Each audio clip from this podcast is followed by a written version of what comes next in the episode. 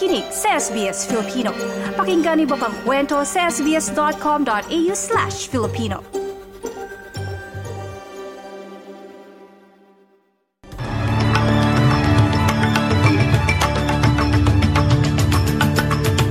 Sa ulo ng mga balita, ilang komunidad sa Australia nakibahagi sa rally para sa panawagang pangkapayapaan sa gitna ng sigalot sa Middle East.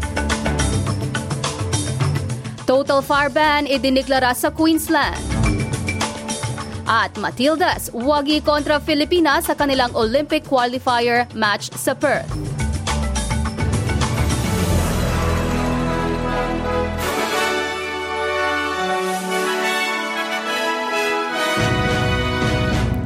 Sa detalye ng ating mga balita, libo-libong katao ang nagtipon sa Sydney nitong linggo, ikadalawamputsyam ng Oktubre, para suportahan ang Palestinian at Israeli sa gitna ng nangyayaring sigalot sa Middle East.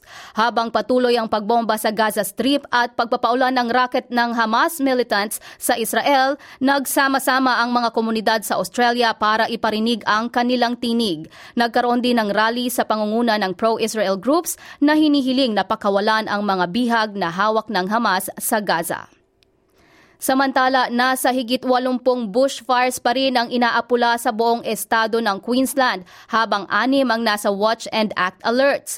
Nagpapatuloy ang sunog sa Tara kung saan isa ang nasawi at 32 kabahayan pa ang natupok sa ilang Western Down fires. Nagdeklara naman ng total fire ban sa kalakhan ng estado habang inaasahan ang mainit at maalinsangang panahon sa mga susunod na araw.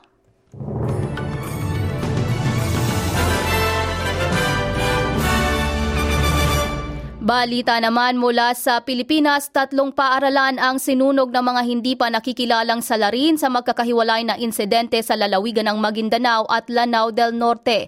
Base ito sa ulat na nakarating sa Commission on Elections o COMELEC. Ito ay ang Runi Mimbang Elementary School, Dalikan Pilot Elementary School sa Maguindanao at Purna Piagapo Central Elementary School sa Lanao del Norte. Gagamitin ang mga naturang paaralan, paaralan sana bilang polling precinct sa halalan ngayong ikatatlumpun ng Oktubre.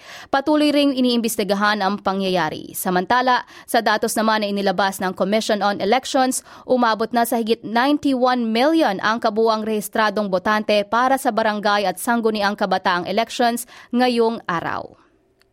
At para sa ating balitang sports, tinalo ng koponan ng Australia na Matildas ang Philippine National Women's Football Team sa laban nitong linggo sa Optus Stadium sa Perth. Nagtapos ang laro sa score na 8-0.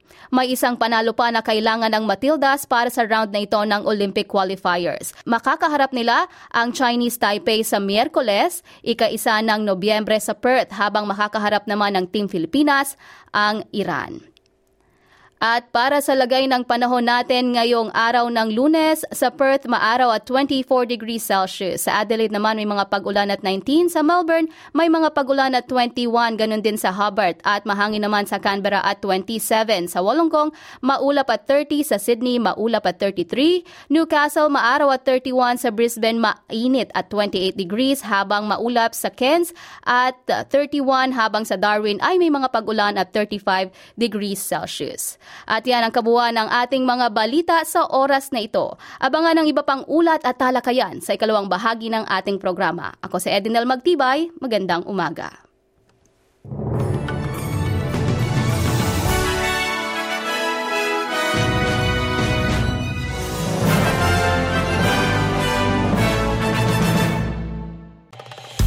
Nice yung bang makinig na iba pang kwento na tulad ito?